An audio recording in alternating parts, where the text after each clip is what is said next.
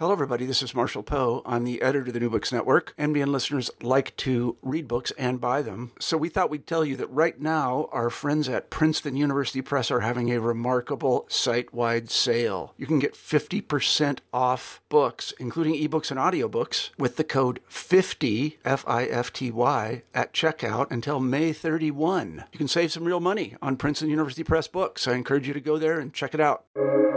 Welcome to the New Books Network. Hello, everybody, and welcome back to Scholarly Communication, the special series on the New Books Network that's about how knowledge gets known. I'm Daniel Shea, host of the series. Today we'll be talking to Joan Turner about her book, On Writtenness The Cultural Politics of Academic Writing, published by Bloomsbury Academic in 2018. What's so special about the written word? Well, for one, in the line of prose, we hear no accent, you would think, actually, that the writers of this world had it easier from a social perspective than the speakers, since a text is produced silently and at such a distance to the moment of communication that even the less sure of themselves have ample opportunity to make their text look like the texts of people who are quite sure of themselves. If only things were that simple. Because the truth of the matter is that in speaking, where we out ourselves within seconds as American or British or neither of the above, awareness has risen, and with it, so has acceptance, or at least tolerance. This is not to say that the speaker will not be judged by how he or she sounds, but this is to say that the severity of that judgment has moderated with time. For writing, time has had much the opposite effect. In her book, Joan Turner delineates the standardization processes which have led to current practice in academic writing. The scientific revolution, and the founding of the Royal Society, both 17th century events, proved pivotal to what we now regard as the academic in academic writing. But the really pivotal moment came later. When the norm for writing espoused by Royal Society scientists had become the widely accepted norm of writing by any scientist, everyone just seemed to forget that, being a norm, the Royal Society way of writing had first had to be established. And I'm not splitting hairs here, because the Royal Society norm takes a definitive position on the interplay between thinking and writing because in this norm, language becomes a weather vane to a person's thinking clear pointing north, unclear spinning in circles. And despite the wealth of evidence to support our contemporary functionalist model of language and writing, the writers of scientific texts down to this very day, really down to right now during this podcast, the writers of scientific prose today follow the dictates of John Locke. And they equate clear thinking with clear prose. They define easy reading as good writing, and they call out any inability to achieve either as the certain indication that the writer is inadequate to the task and inadequate to the research. A person can't write poorly but still be capable of the science. That's not how it is. Joan, Tur- Joan Turner's aim in On Writtenness is to expose the textual ideology of academic writing, which would pronounce such judgments as if simple facts. Joan wants to debunk the stylistic hegemony that valorizes content, that impinges on writer agency, and that exalts the English language to the arbiter of good or bad research. Joan's method she calls writtenness, and her broader methodology is sociolinguistic. Writtenness separates the academic text into four components and through these, Joan organizes a meticulous breakdown of just what academics are thinking when they think good text. Writtenness first refers to the text as product, to a use of language which has become an object. Text on pages, text online, text in notebooks, whether paper or electronic, are present, and without further additions being necessary, texts are present to any reader's perusal. The second component of writtenness is the writer's effort in making such products as texts are. Philosophers and critics can say what they like, but every author knows, as actually every philosopher and critic should know, that no text ever has written itself. Writers work, and often enough, they work hard. Writtenness, thirdly, makes a part of culture, and the writtenness representative of academic culture is the writtenness of dichotomies, Content precedes and supersedes the expression of content. The substance of an argument can be abstracted and extracted from the meanings, from the means of arguing.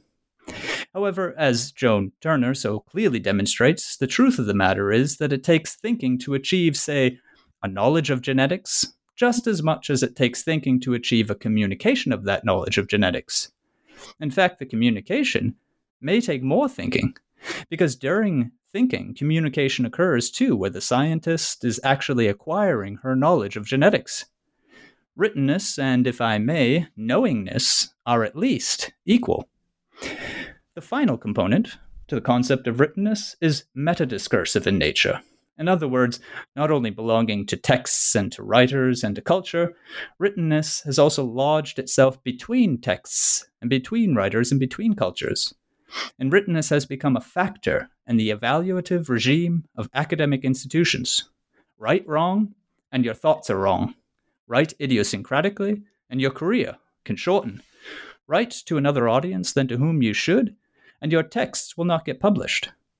Writtenness helps decide, if you will, government policy. And policy, as we all know, decides oh so much in the lives of us academics.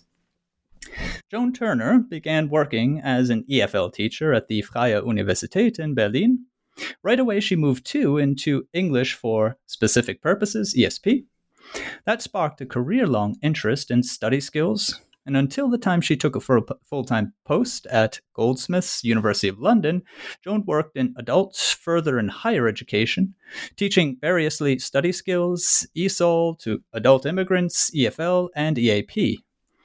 At Goldsmiths, Joan developed EAP provision for international students, then a novel educational strategy and for 25 years, she led this program and saw it expand from teaching mainly foundation course students to teaching students across the spectrum, from undergraduate to PhD. Joan's own specialism became working with PhD students and predominantly with their writing. Joan Turner's experience in teaching and administration grounds her research interests in the language content dichotomy and in the institutional frictions around perceptions of language and writing work.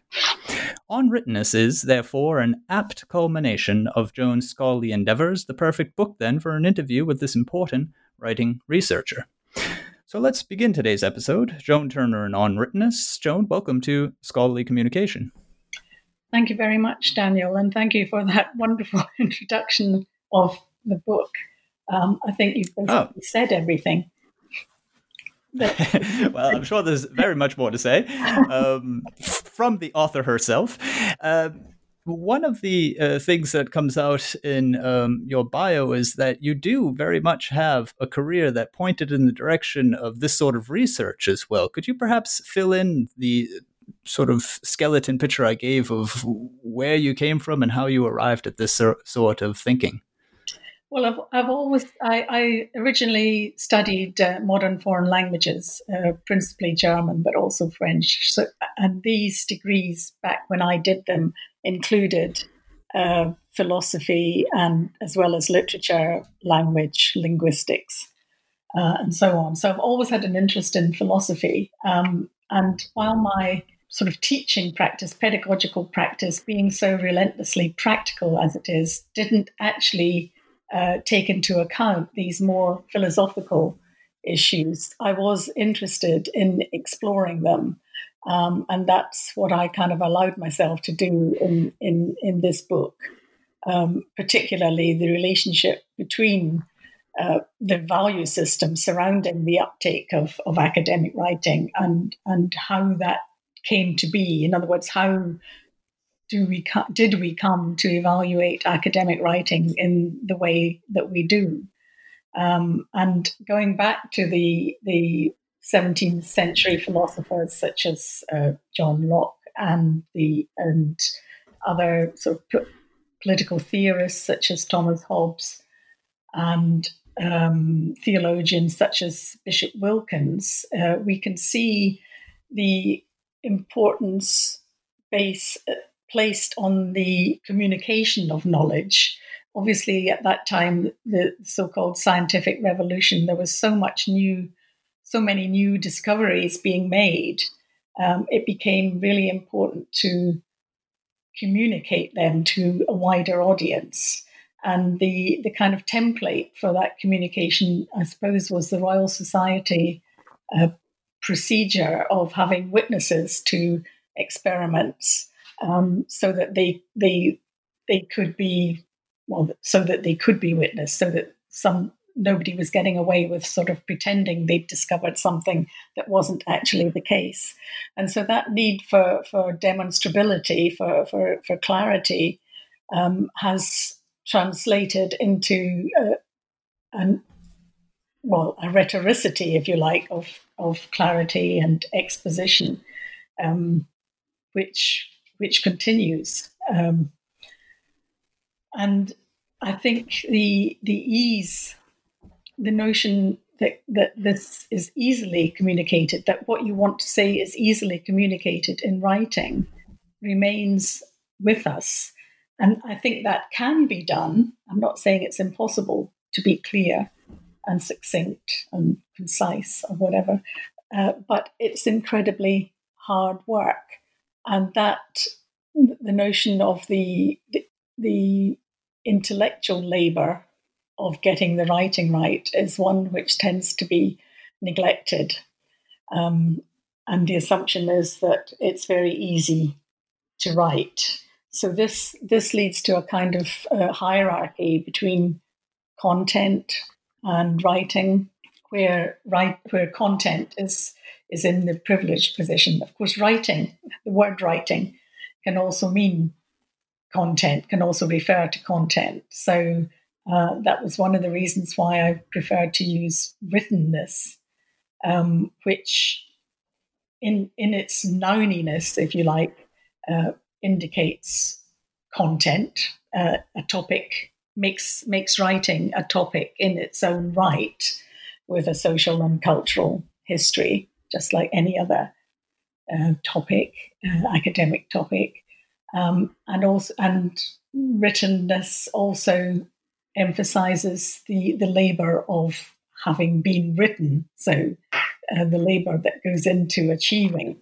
uh, writtenness. Um, and that was another issue that I wanted to, to highlight.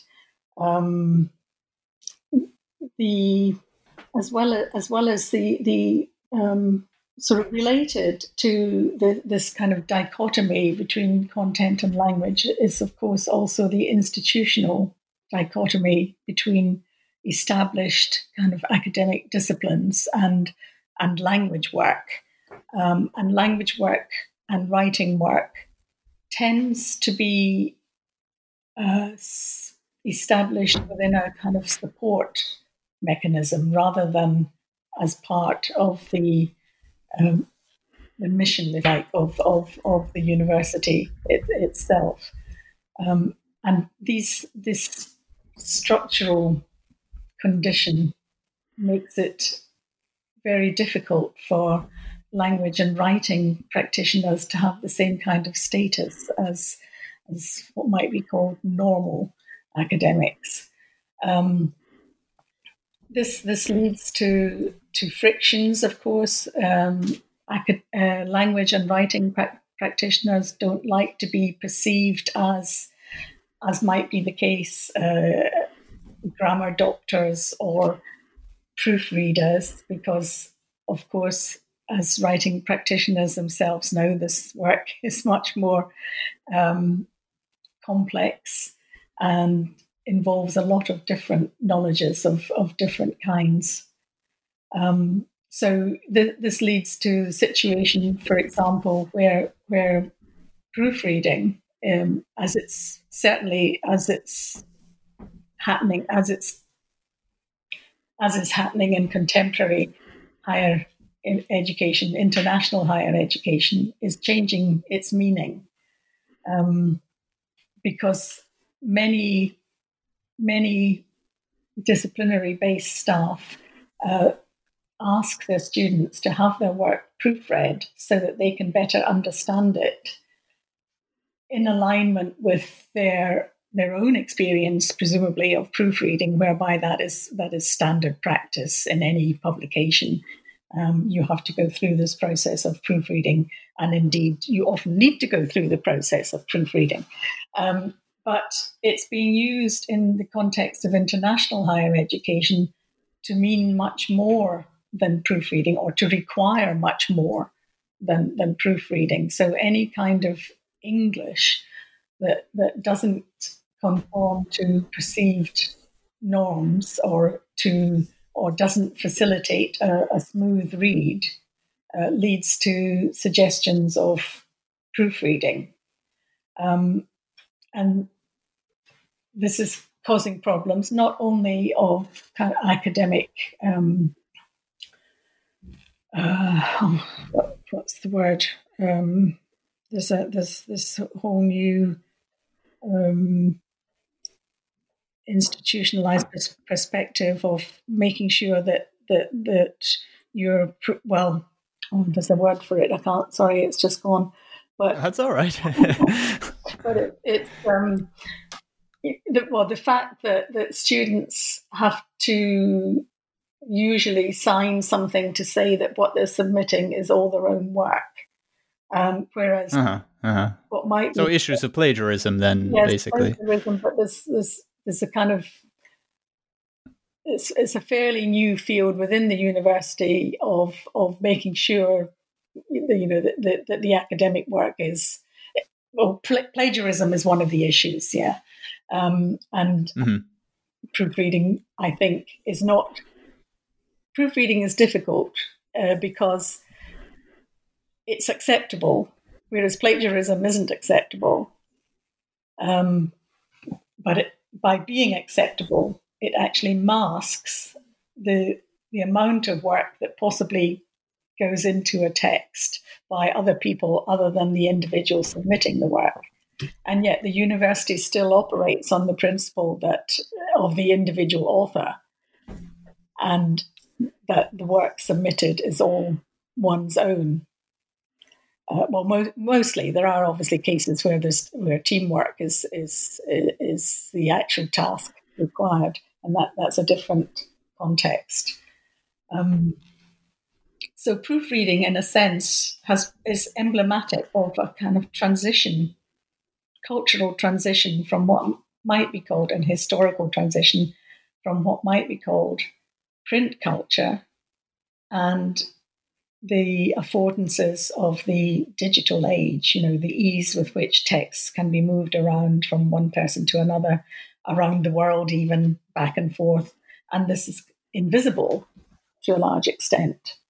Um, so, this kind of and proofreading then emblematizes also the the precarity, if you like, around writtenness. You know, who's who's actually doing the writing, um, and also masks the the the the nature of getting the writing right and how arduous a task that is.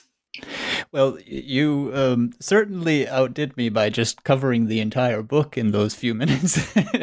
when you said that my introduction was uh, saying most of what uh, what there was to say, I, I, I saw your foot step into every single chapter of the book right now, and and tried to keep up with you, thinking where my next question would come. Yeah. I think proofreading though came out as something that. Um, you, sort of combines quite a lot of what you want to say about writtenness. And writtenness itself, I uh, want to commend you on having chosen as a word because it does encapsulate so much of the mm. things that would be missed if we were using a term like writing. But to, to get briefly back to proofreading, I know that in my experience, there is with uh, teaching people who perhaps you know haven't come from a strong reading and writing um, humanities type background, so I'm thinking maybe in the natural sciences, mm-hmm. there is this feeling that um, you write the text and you proofread it.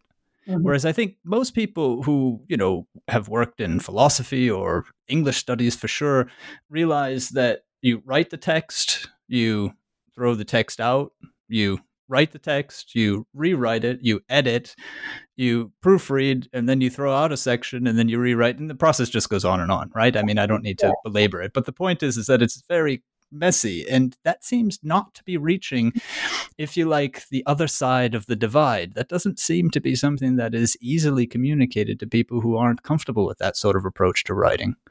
Yes, I very much agree with that. And of course, that is, of course, the writing practitioner's job. I mean, one of the main things um, we say to students all the time is you must draft and you must redraft.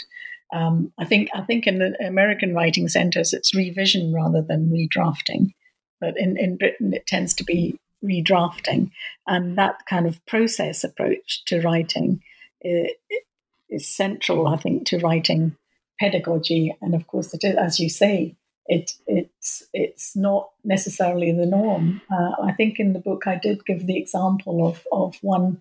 Um, he was a scientist who had written a book, and he'd written uh, an overview of his process of writing or the difficulty he had writing his book um, because he hadn't realized it, it, it, required so much drafting and, and redrafting. He, he was knowledgeable, obviously, in his subject area, and he thought the book would more or less just write itself. Um, so yes, I think uh, I agree with you that that that getting that idea across that, that writing is is not simple, doesn't just take one take, um, is is perhaps difficult with, with scientists. I think it's also more, made more difficult today uh, with the need for new uh, findings to be made public very quickly, very speedily. Um, and of course, that doesn't allow for time to adjust and hone the writing. There's always when a when a new term comes into use, there's always a pretty you can have a pretty sure sense that there's something going on. And the scientists that I've met talk about their research being scooped. Yeah. so in other words, someone just beat them to the publication punch, and th- that's precisely what you're talking about. It is indeed very high pressure and high paced. Mm-hmm. Yes. Um, you you talked about um, in the book and briefly mentioned in your uh, um, sort of intro uh, that uh, you have these different knowledges of different kinds that um, writing instructors or people in writing practice are very used to trying to convey. You mentioned process, for example. Mm-hmm. That would be one of those different types of knowledge. Would you perhaps be able to sketch out a few of the others? Because in the process case, what we see is that this is a complex sort of knowledge. It's knowledge clearly of how do I use language to work with content, which is an interesting way perhaps of putting it too, to work with content. But there's mm-hmm. also an emotional side to it as well. I mean, to have written something and to throw it out takes guts you know and these are the things that also need to be taught but um, if if we might also just for the listeners sake sketch out some of these other knowledges that we continue to th- that we typically think of when we're talking about uh, uh, literacies if you like mm-hmm. well obviously there's a, a lot of knowledge about language that it, that is required um, and I don't just mean grammatical knowledge or sentence level grammar, but that is also necessary. And discourse analysis, discourse level uh, rhetorical stru- structuring, um, knowledge that different disciplines might require different genre, they might require different writing types of writing task, um, and writing practitioners, EAP tutors have to research what different what re- the requirements are in in the different departments. So they they have to be willing, to, I think, to gain some understanding of um, the the major disciplines of the people they're teaching writing to, um, and that's you know that's not something that that everyone can do. Um, there's also knowledge of, uh, well, if it's a class rather than a one to one, knowledge of class management. How, how do you get students communicating with each other in groups and uh, talking their talking about their experiences. Um, I think, for example, it's often uh, the case that the, the writing class, say even for PhD students, if, if it's a class, often it's one to one, but if it's a class, um, they have the opportunity to talk about their their work with each other uh, that they don't otherwise have in, in their own disciplines. Um, and that, that touches on what you also said about the, the affective dimension. So the writing class uh, enables people to to work on this, to have some experience of discussing their work with with other people who know nothing about it.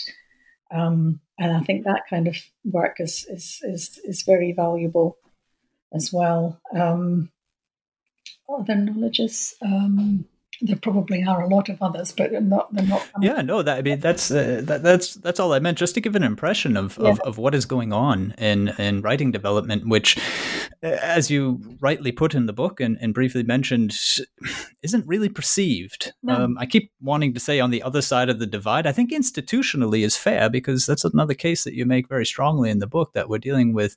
Um, you know, an institutional level uh, setup that has privileged the one side and somehow put the other in, as you've said, a, a support role. Yeah. But the interesting thing that I find is that as as you just mentioned, uh, the EAP practitioners or any other writing um, scholars or, or or support people will often have to get very close, even inside of a discipline which is foreign to their background, and I find that already it must. It must be an indication of the closeness of our work to content.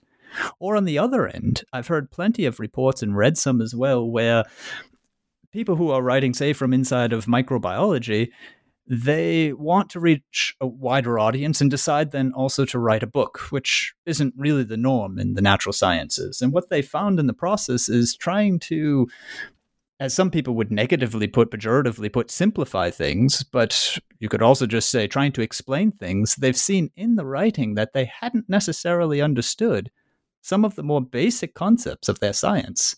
So again, that for me is how the writing moves into the area of content. These, this is one of your areas of expertise. I wonder if you could perhaps uh, flesh out the the implications that I'm I'm drawing there.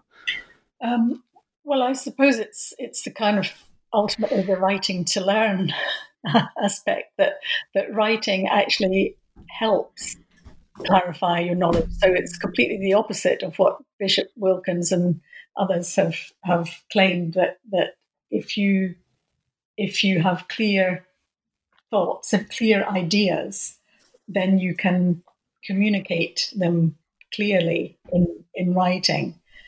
Um, and it's not quite like that. It's a it's a it's a more of an interanimation between writing to clarify and then rethinking what you thought you were you were going to say. Um, because the, the writing has has pointed up um, contradictions or, or whatever. So you have to go back over it and rethink. So it's not a me- mechanistic process it's very much a, a to a to and fro thinking, rethinking, writing, rewriting, um, and, and and so on. Um, so, yeah. Mm, yeah. Uh, getting back to the day of Bishop Wil- uh, Wilkins I, uh, and John Locke, I wanted to just touch briefly on the one point there that you made where um, interest was shown in some sort of an artificial language being oh, yeah. created so that uh, this sort of communication could go on even more clearly, if you like. Um, I I also wonder if you were able to, or if you came across why it was that Latin wasn't serving their purposes, because this is a pivotal pivotal moment in in early modern period where Latin is, you know, being overtaken by all the vernaculars. Why wasn't it that that didn't, as it had so many other times in history, especially uh, also in England, um, led people back to Latin? Mm-hmm. Well, that, that's an interesting question because it kind of parallels what, what we've got with English um, as as the international language. So you know the well the the, the comparison at the time with the um, so-called real character languages or ideal languages that would make sure there was no misunderstanding uh, was with math- mathematics. Um, so the aim was to make language as close as possible to to mathematics, where I assume um, communication in mathematical symbols was was deemed to be straightforward. Um, and of course, the, none of these uh, regimes worked. So neither Bishop Wilkins' real character nor Leibniz's uh, attempts at, uh, at creating an artificial language worked. Um, so I don't really know why Latin was no longer, uh, possibly because there was actually a nationalistic kind of fervor, um, you know, a, a, desire to have national languages and make the la- national languages work um, in their in national interests. Um, so, you know, English, as, as the sociolinguist Muggeridge, uh, no, Mugglestone said, um, that um, English was being seen as a scholarly language as well as um, just as a, an everyday language. So it was being it was capable of being put to scholarly use as well, and it was obviously socially important to to promote the language in in in that way. So it might have been that rather than the fact that like that Latin wasn't working as the international language. I don't really know, to be honest, on that. I, I've had yeah. I've had two thoughts on it, but without any research to them. But um, uh, you're the person to bounce them off of. Uh, the first is that English had been so Latinized by that point, whether it was through French or Latin, that mm. it served purpose with very similar terms. And if you couple that with the nationalistic uh, argument that you're making, that would certainly position it well across from Latin. And the other is that English had the potential to be more modern because of the classicism or the scholasticism from medieval times that Latin had gone through and stood for, perhaps at that point. It seemed, you know, the, the clearer choice, if you like. Yeah.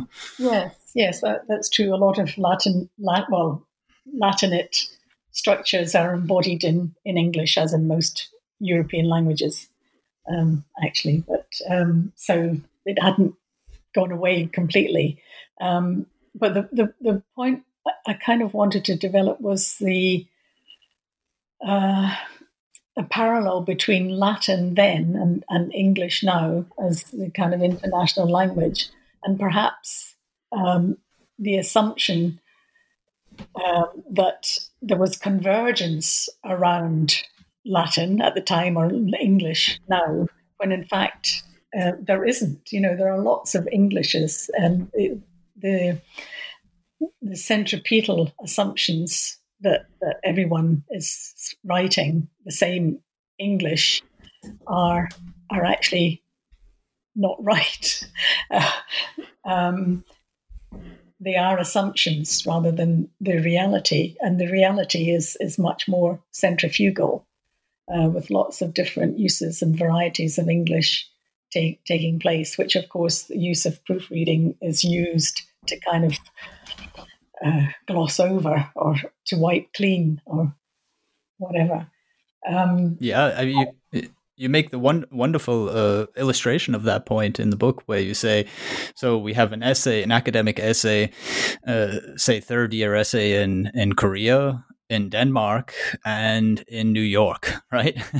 are uh, they're all labeled by their institutions, which are all meant to be also also internationalized institutions as academic essays. But will we find there the same content? Will we find there the same English, the same academic writing? I mean, I think it's obvious, no, right? Yeah, I, I would imagine so. But it's it's kind of interesting research topic. I'd quite like to. It is, yeah. explore that further, but I'm pretty sure no, they wouldn't. They wouldn't be the same.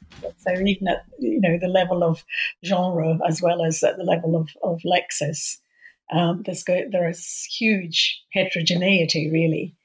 Um, but that's not acknowledged. There's, the assumption is that it's a uniform English that's being spoken internationally across the world.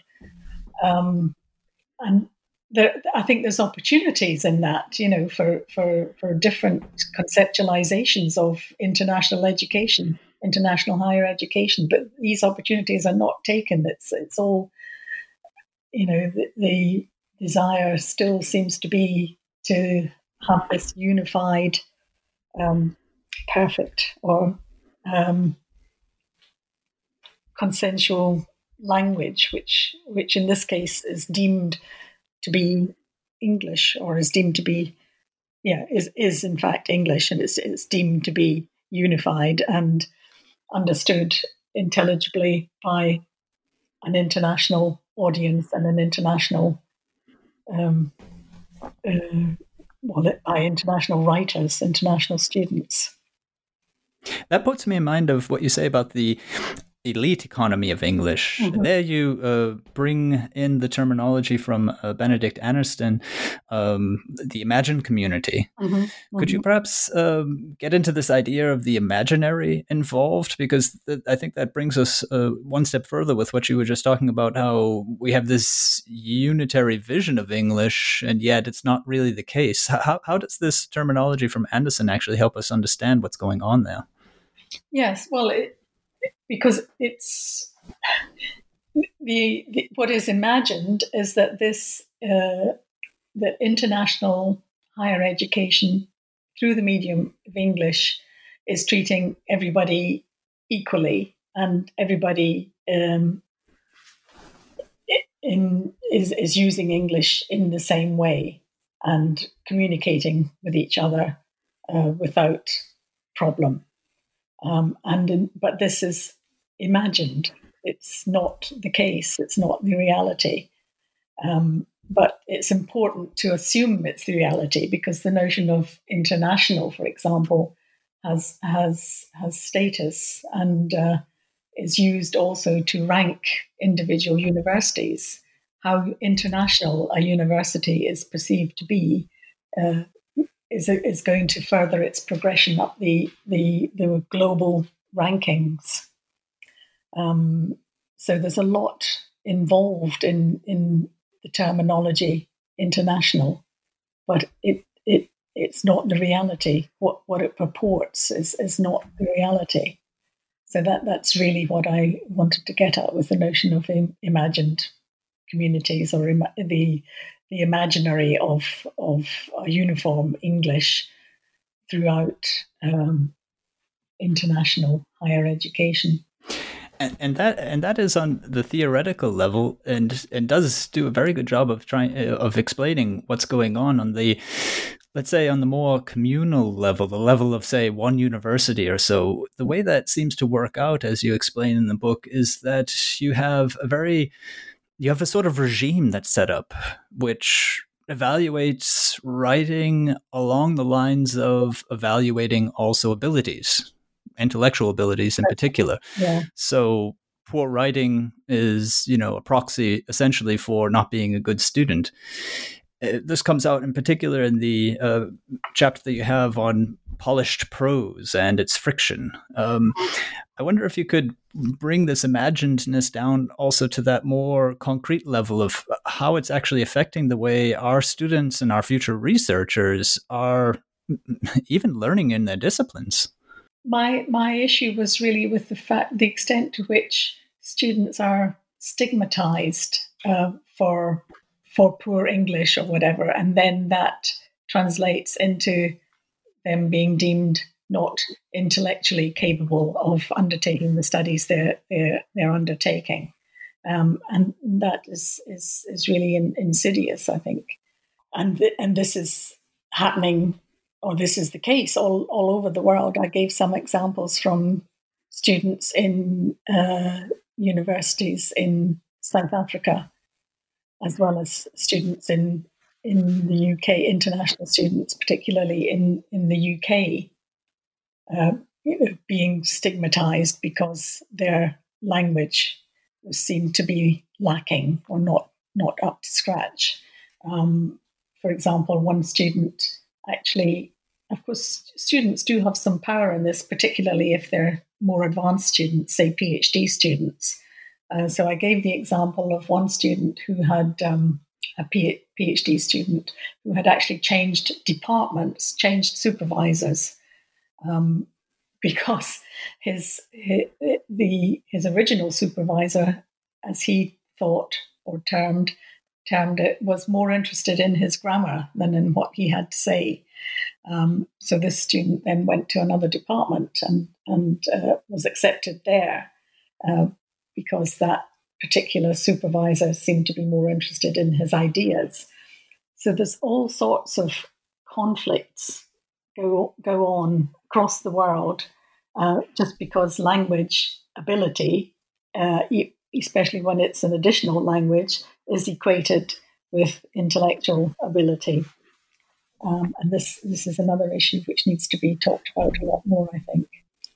I find also in my own experience and uh, in teaching writing that very often you'll find that people who don't have English as their first language take their difficulties in writing as being difficulties in writing in English mm-hmm. because you know they're coming from another cultural or linguistic background and I'm not going to deny that that doesn't play a role and in some cases it plays more or less of a role but what needs I think also to be made clear is that facing difficulties in writing is the way most people face writing. And when you add to that complex topics, complex argumentation, complex content in a conventionalized form, the academic uh, written norm, as, as you've so well described it in your book, uh, then, I mean, anyone is going to face difficulties with that.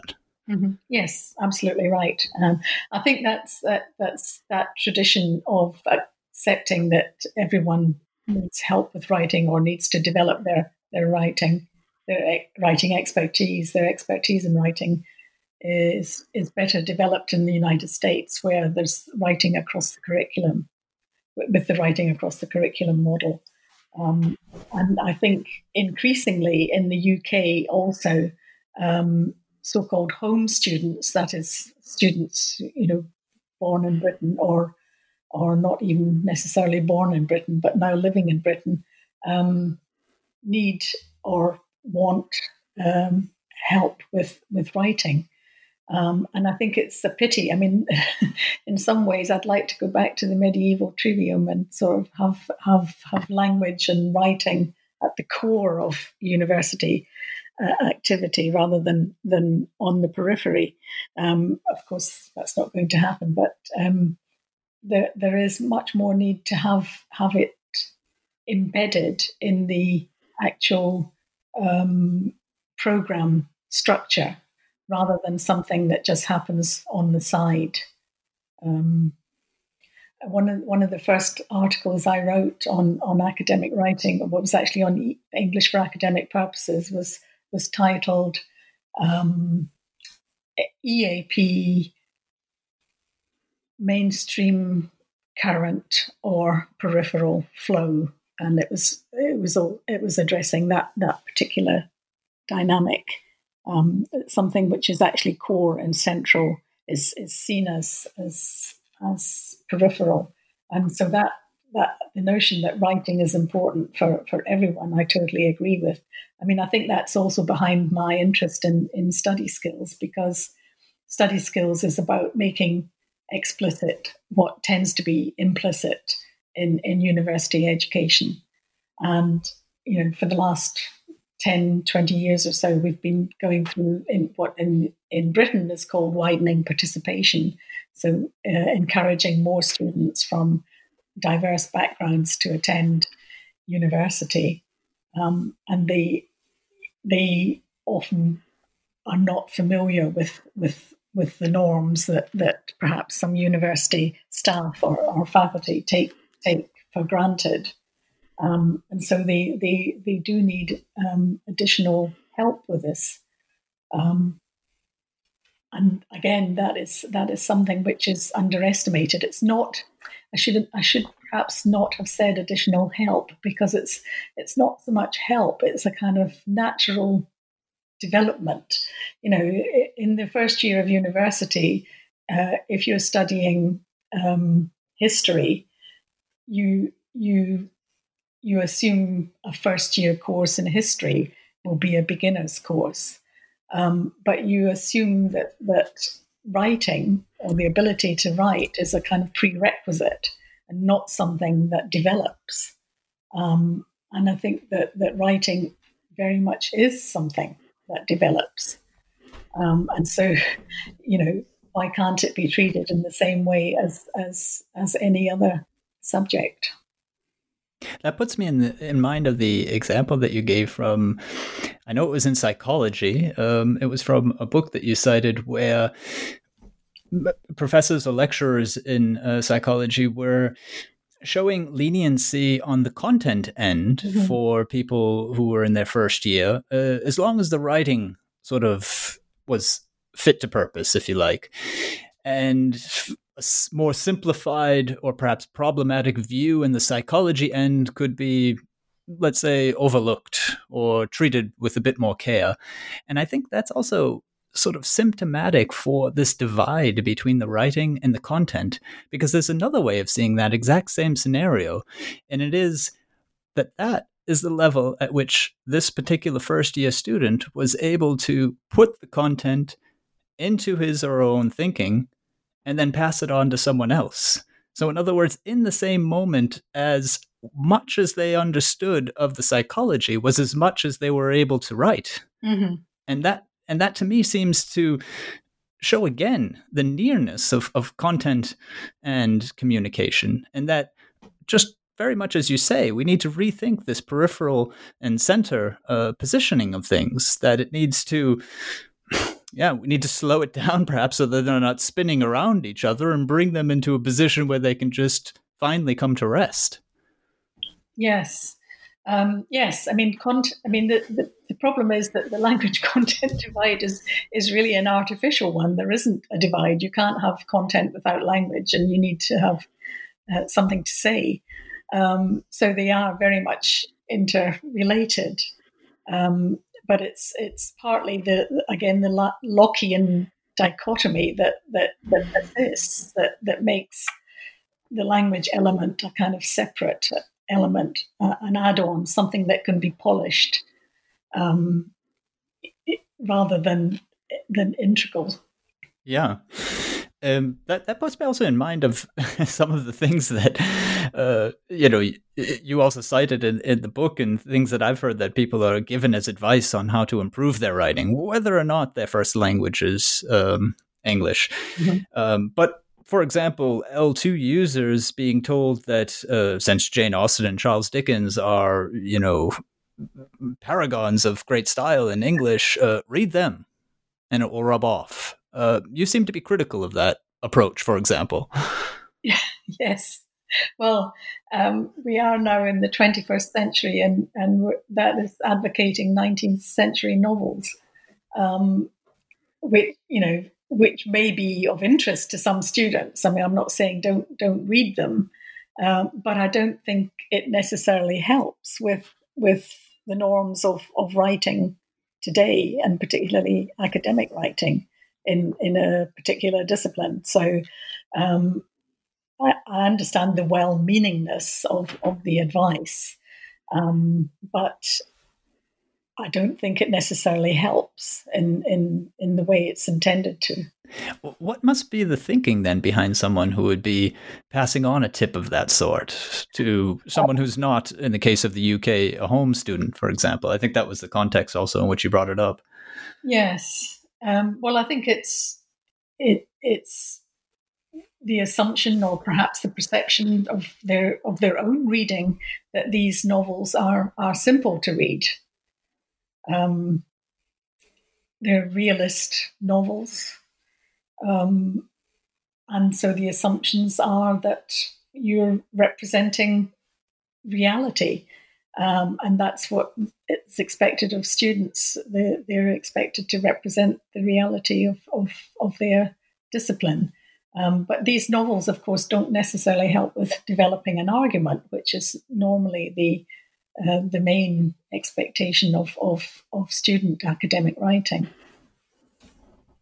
So I don't really know. I suppose it's it's maybe it's also the cultural Englishness of the novel as well. So perhaps it's the it's the cultural dimension that they're um, proposing rather than you know rather than actually developing their language use. I mean, I find it also a bit paradoxical as a tip for this in the sense that you you wouldn't be able to translate Dickens or Austen's sentences into academic sentences. In fact, they would probably be the ones pointed up as being purple or flowery, wouldn't yes. they? Yes. So it's and and that makes me wonder that uh, is is there sort of a divide going on in this person's mind or any person's mind who, who thinks like that that on the one hand there's beautiful writing and read it but write this way. Mm-hmm. i don't know. It, it just seems confusing. Yes it is. It is very confusing. I suppose it's an association with writing and literariness. Um, uh, I mean, for example, in the regulations of, of, of PhD examinations, for example, there's often a, a line or a clause saying the, the written presentation must be of a literary style. Um, and what, what, exactly is meant by that, I don't know, but it presumably it harks back again to kind of 19th century notions of literariness or scholarliness um, being like uh, Jane Austen, you know, so-called well, uh, an, an arbiter of style, as it were, or with the reputation of being an arbiter of style, which, as you rightly point out, isn't actually the case. Yeah, that, that's interesting that you bring up that point of literariness because my experience has been with L2 or L1 um, writers that they they tend to associate this idea of good writing with, say, a novel. Mm-hmm. Uh, you know, a, cla- a, a, sort of classic novel, mm-hmm. and yet they don't make the connection that that's not their good writing when they're in psychology, biology, or any other particular discipline. And it's something that I've felt that I've had to point up to them and say, we're not in a creative writing class. We have to change our standards now. Yes, yes, exactly. Yes, yes that that uh, that's that's clearly something that that um, runs throughout kind of notions of of style. I suppose. I suppose that's what it is, especially with people who who who are not principally concerned with writing. You know, so they think they're being helpful, but actually are not. Unfortunately. This this uh, brings me also to you spend some time on style guides, mm. and I wonder what contribution they perhaps make there. Um, some of the bigger style guides along the line of Helen Sword or Steven Pinker, which have been published in the last decade, but then of course there's the classics that go way back, the Strunk and White, and um, uh, the British version is. Um, Write Plain English. The name is escaping me right now. Um, Is it Gowers or something? It doesn't matter. I think it might be Gowers. Excuse me? Sure. Gowers? Yeah, yeah, right. Yeah. Mm-hmm. That's right, right, right. He he would be probably something uh, comparable on that end. And uh, you spent some time talking about the style, and style seems to be a key word here, which probably does ring in these uh, resonances and associations with literariness. And I would I would almost wonder how complicit these style guides are in focusing on that. Because if you look at many of their examples, Helen Sword would perhaps be there an exception, but many of their examples come directly out of the uh, nonfiction market. Um, they may be academic in content, but they're clearly academics who, as writers, have broken out of the narrow field where you have a monograph that sells 600 copies, right? Yes, Yes, no, I, I, think I think I think that's right, and of course they're also trying to be um, uniform and monolithic, and and applies to all disciplines and all writing, uh, um, rather than specific disciplines. So I suppose the literary is is is easily relied upon there because it's something that that people everybody reads well perhaps I shouldn't say that.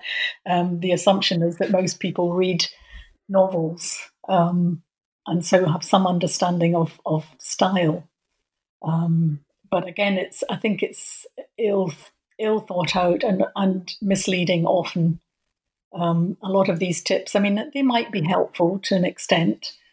Um, I don't want to dismiss, dismiss them out of hand, but there are so many contradictions within them um, and again, the idea of a of a tip, you know, a style tip, uh, assumes something relatively easy to get to grips with, um, and that is not not the case. Simply not the case.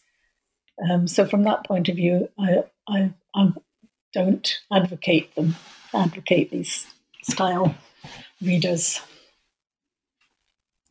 And it would seem, as you're saying, then that uh, their attempt at broad coverage, perhaps even their attempt at being sellable, is what limits their usefulness when it comes down to, you mm-hmm. know, the student or even perhaps the postdoc who's trying to get published inside his or her field. Mm-hmm. Yes, yes, I think I think that's right. Yeah. Um, there, you need much more kind of um, well, you need to work with with peers, I suppose, and with with uh, mentors uh, in in honing your style, and also reading lots of articles in in in the field um, so before you can engage yourself with with what it is you want to say, want to put out there.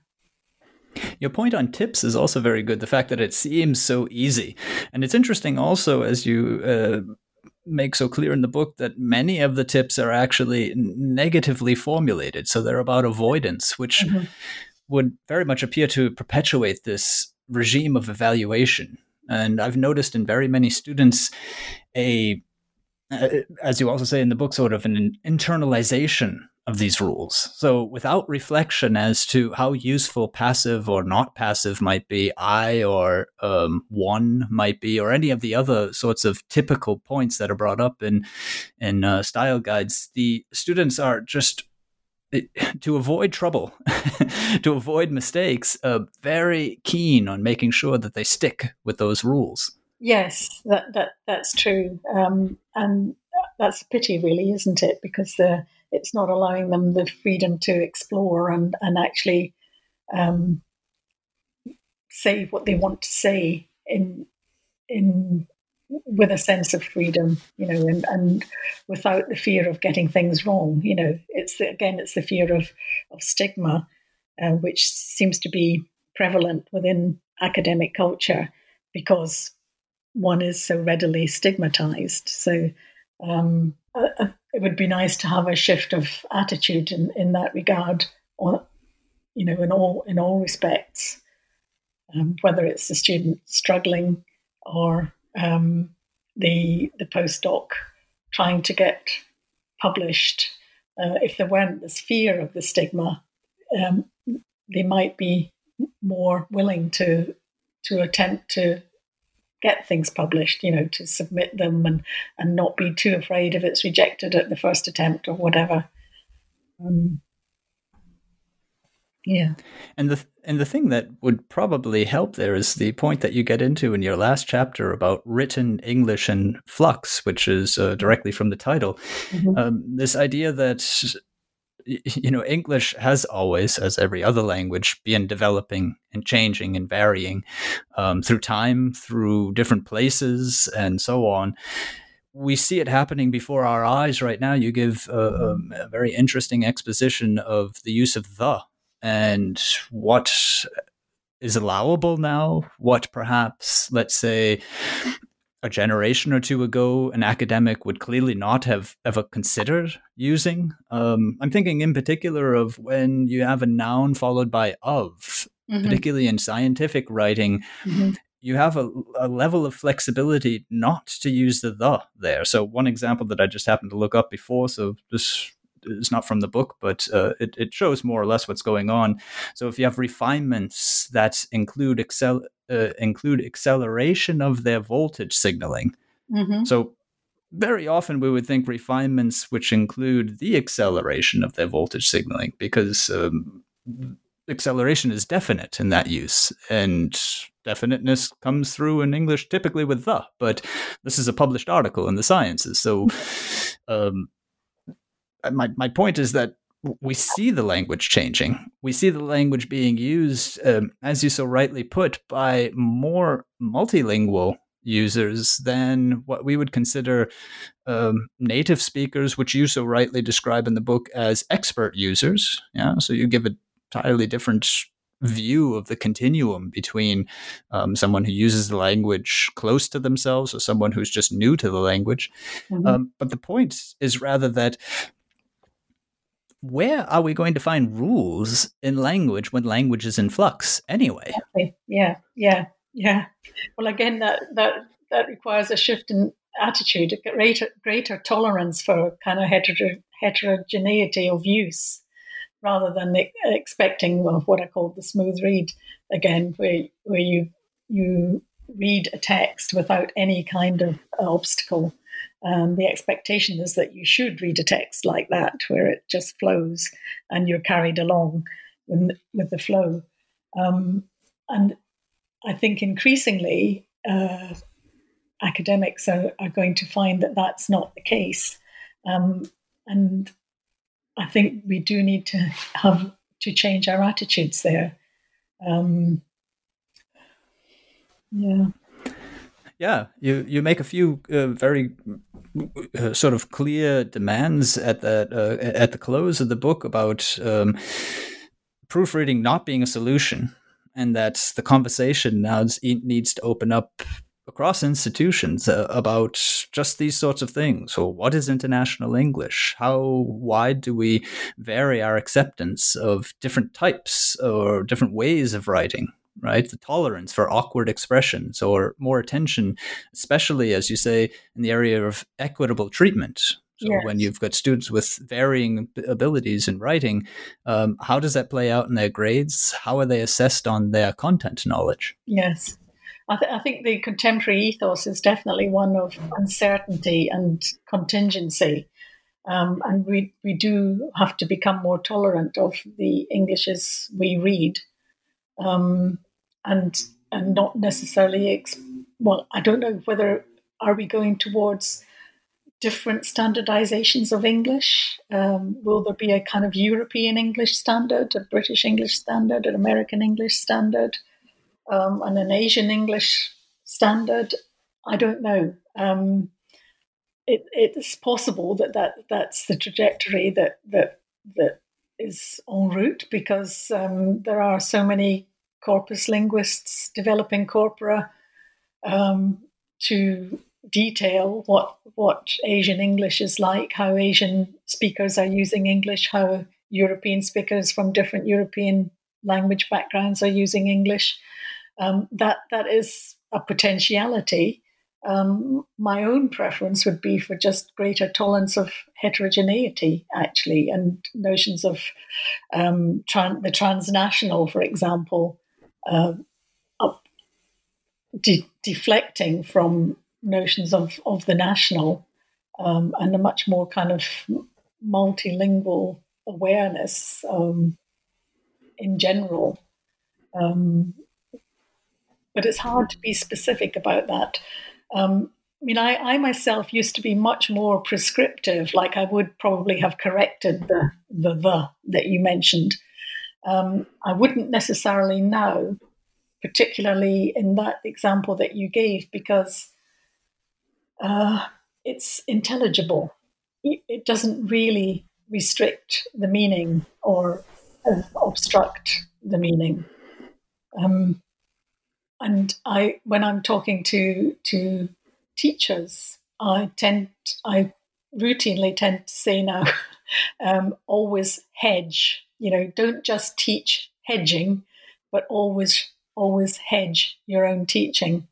I, I'm also divided on on the issue of, say, the use of the in an example like that because I, have I have two feelings. I've got the first feeling that clearly it's being used, and, you know, as any good linguist knows, usage certainly is the future of, you know, acceptable. Mm-hmm. And, um, and those things are anyway always in flux. Uh, mm-hmm. So we need to see just as much as you say, you know, what works, what is understandable.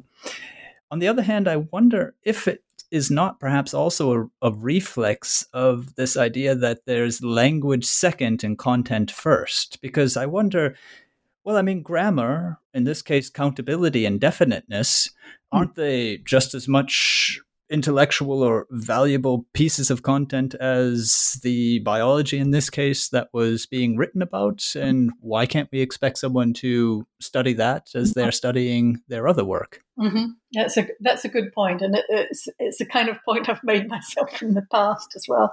Um, it, it, it it's a difficult one. It's a difficult one um, because again, um, when I've sort of attempted to advocate for uh, the uptake of international students writing um, to be more flexible, uh, I've often been told, well, uh, what about the home students who are having difficulty with, with writing? And I, I really take that point that, that you can't really make allowances for international students that you don't also make for for home students. Um, and yes, and the point you make, I agree with this as as well. So yeah, it it's um, it's a contested field, as they say, or a contested area, very much contested area. Yeah. Well, well, Joan, uh, you've you've been very generous with your time. And speaking about contestedness, I think I'd like to leave off with uh, one last question, a bit where we began in the area of teaching, and I would like to hear your thoughts on how is it that, if I might come back to this idea of a divide, how is it that the uh, disciplinary, um, the, the disciplined content teachers um, or the researchers themselves could make a step in the direction of us writing um, development people and and what is the step that we writing development people could make in their direction mm-hmm. well obviously it's something that that has to be ongoing and it many in many respects it comes down to individuals that there are a lot of well-meaning researchers who, who value collaboration with, with writing practitioners. There's, there are many who, who don't.